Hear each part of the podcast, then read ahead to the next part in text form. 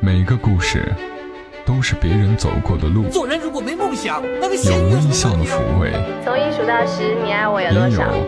也有泪水的滋润。默默到来，故事如你。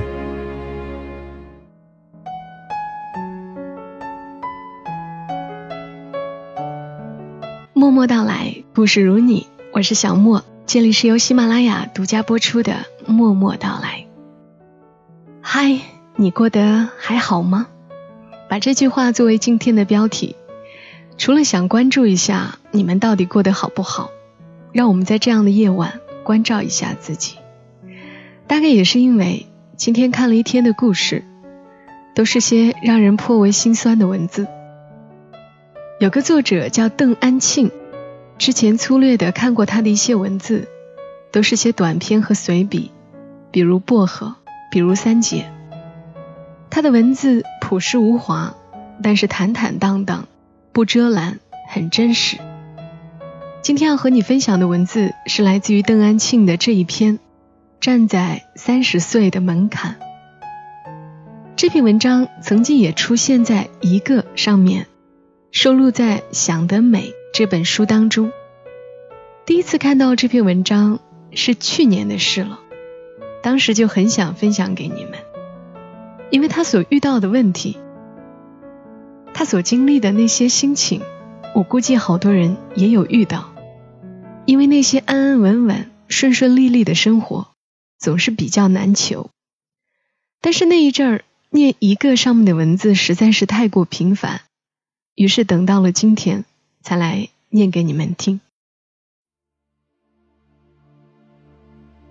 站在三十岁的门槛，作者邓安庆。二十九年前的今天，妈妈生下我。现在妈妈在老家，我在北京。每一年我回一次家，他们都永远在那个老屋里，而我总是从一个城市。换成另一个城市，出发的地方总有不同。打电话回家，他们问我在外面过得好不好，我说好啊，吃得饱，穿得好。我问他们好不好，他们说好啊，天气好，收成好。他们总问我吃饭了吗？说着说着又问我吃饭了吗？吃饭。好像是第一等的大事情。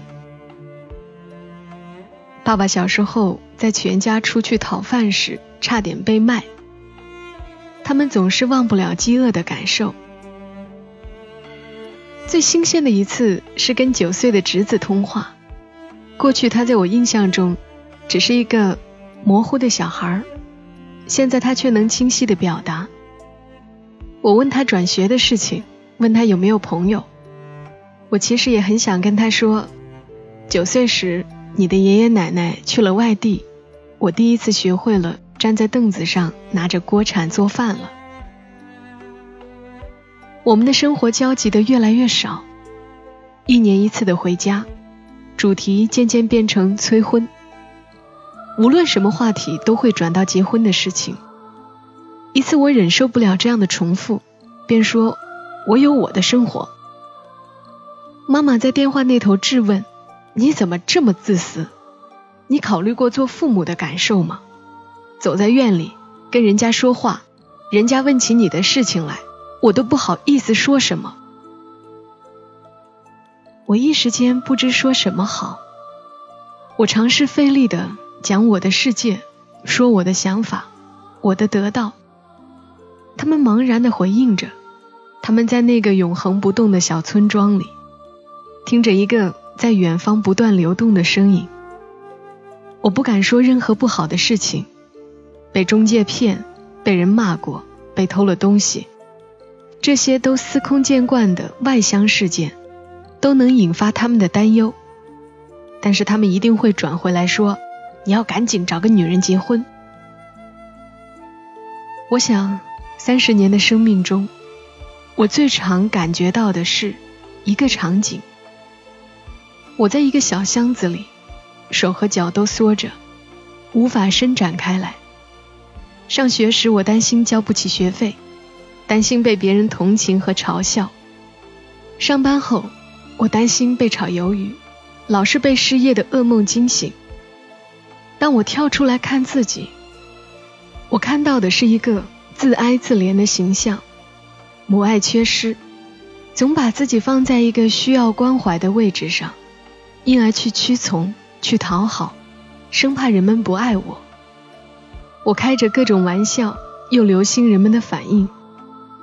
我想做父母的乖孩子，也想做工作中的好同事。在我的内心中，我压抑着自己。我想过的人生，坦荡而肆意的生命，总是因为我内心的恐惧而止步。当我一个人的时候，我看着一个日渐趋向衰老的肉身，内心常有自我厌恶感。想起大学刚毕业的时候，还留在上学的那个城市上班。那时候的女友打电话叫我回学校，她在车站等我，然后带我去了餐馆。推开门，坐了一屋子的人。生日蛋糕摆在桌子的中央，我内心激动而惶恐。从来没有人这么隆重给我办这么热闹的生日宴席。面对这么多的祝福，我不知道怎么去回应他们。亲密的情感从来都不是我熟悉的。从小我独自一个人面对这个世界，我一个人接受，一个人消化。忽然有人对我这么好，我有点手足无措。后来我离开那个城市，在另外的城市里找工作。找到了又被开除，吃不饱饭，房租也交不起。我没有告诉他，那时候我们分手了。我把积蓄一部分给了哥哥，另外所有的都打给父母，留下几百块钱熬到下个月发工资，有点倾家荡产之感。我总记得上大学时。父母向亲戚借钱给我上学，他们一百一百的去凑钱的场景，让我终身难忘。我也记得母亲当时在山上因结石疼得直哭，还要去地里干活。我想，也该是我回报的时候了。我终究不能完全按照自己的意愿生活，我的一部分是他们的。我出生时，七岁的哥哥跑到地里去叫我爸爸，然后跑回家放鞭炮。现在他三十七了，我妈妈六十了，我爸爸六十一了。哥哥如今是做生意的，欠了钱，跟媳妇儿吵翻了，也跟生意伙伴闹僵了。现在他不见了，他不见了半个月。当我人生走进了三十岁的门槛，这是我碰到最糟心的事情。我内心一直存着这个想法，他一定是好好的活着的，只不过压力过大，就躲了起来。那如果他真的出事了，我就要承担起我两个侄子的抚养责任，也要照顾好我的父母。我做好了这个打算。既然生活就是这样反反复复，我没必要悲观，平平静静的尽我的责任好了。我三十了。哥哥失踪的前几天，问我妈妈：“你是不是更喜欢你的小儿子呀？他又懂事又听话。你看我的两个儿子，我跟他们妈妈吵架，老大就杵在那儿绷着脸不说话。”小的就会到他妈妈那边笑笑，再到我这边笑笑。你看，弟弟不就是像我那个小的那样吗？妈妈生气地说：“我对你们都是一样的疼爱。”妈妈告诉我这件事时，我说：“他是担心你们会嫌弃他。”妈妈那边激动地说：“他是我儿子，我怎么会嫌弃？”当我三十岁时，我会想起他的三十岁，也会想起我爸爸的三十岁。我们一个个穿过这个时间的节点，奔赴未来的生活。我常常为我父母而心疼，他们养育了他们，他们养育了两个他们无法理解的孩子，他们至今在期待一个安全而平坦的人生。哥哥最后一次电话跟我说：“我在家根本不敢看妈妈的眼睛，她的眼睛看得叫人害怕。以前没有电话时，每回收到在外读书的哥哥的来信，爸爸都要回信。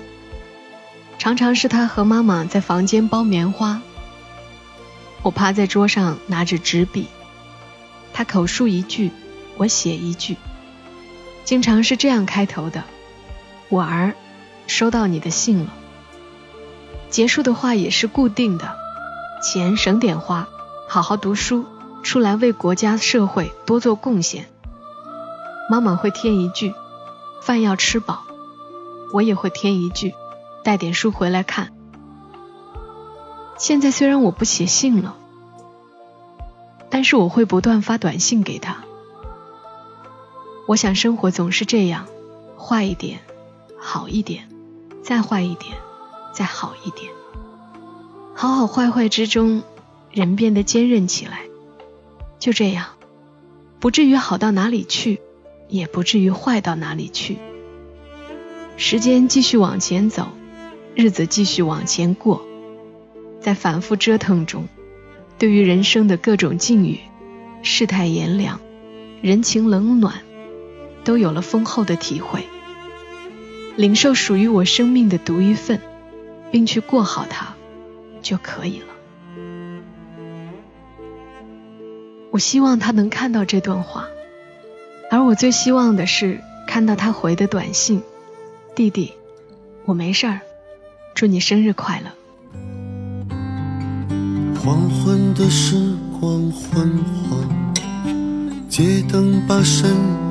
拉长，走在离家路上，不敢回头望，想一想最初的行囊，背包里有多少梦想，山水一程一程，只剩汽笛悠扬，那是我在回不。的家，那是我被放逐的生涯，那些纠缠心中的牵挂，无法无法回。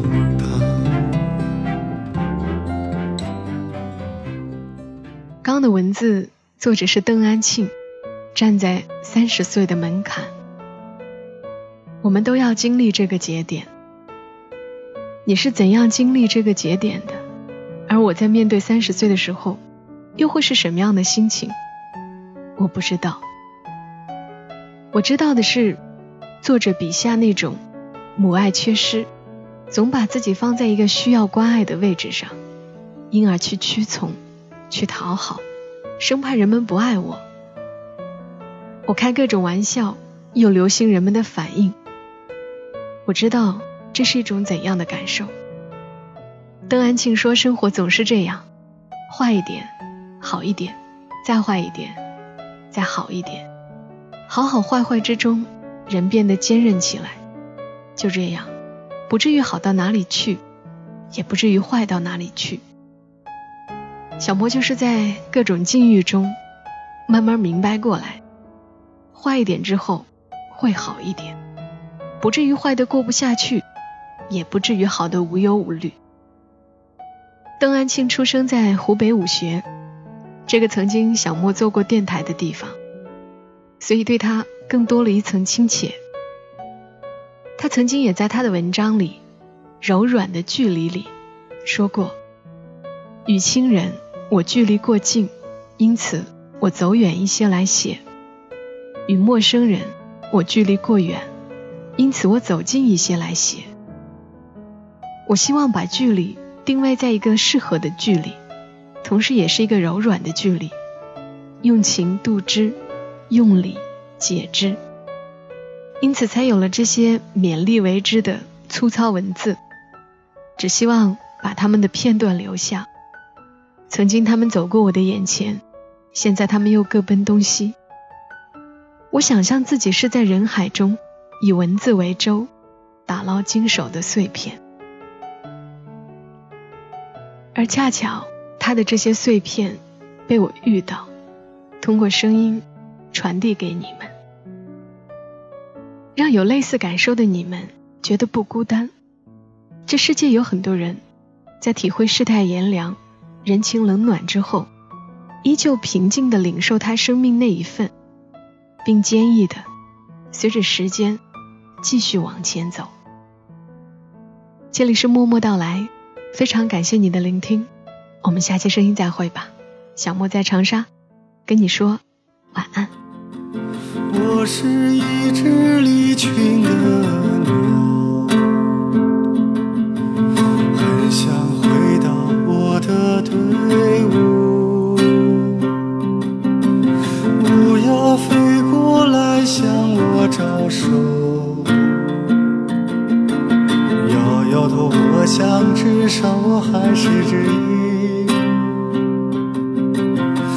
我想妈妈一定。很悲伤，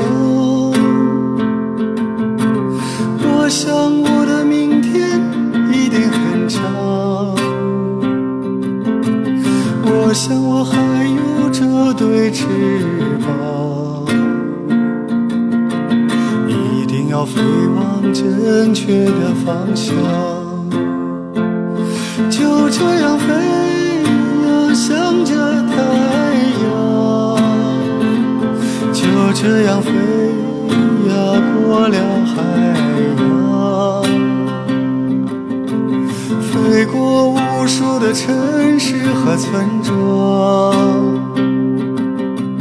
飞过无数的春天和迷茫。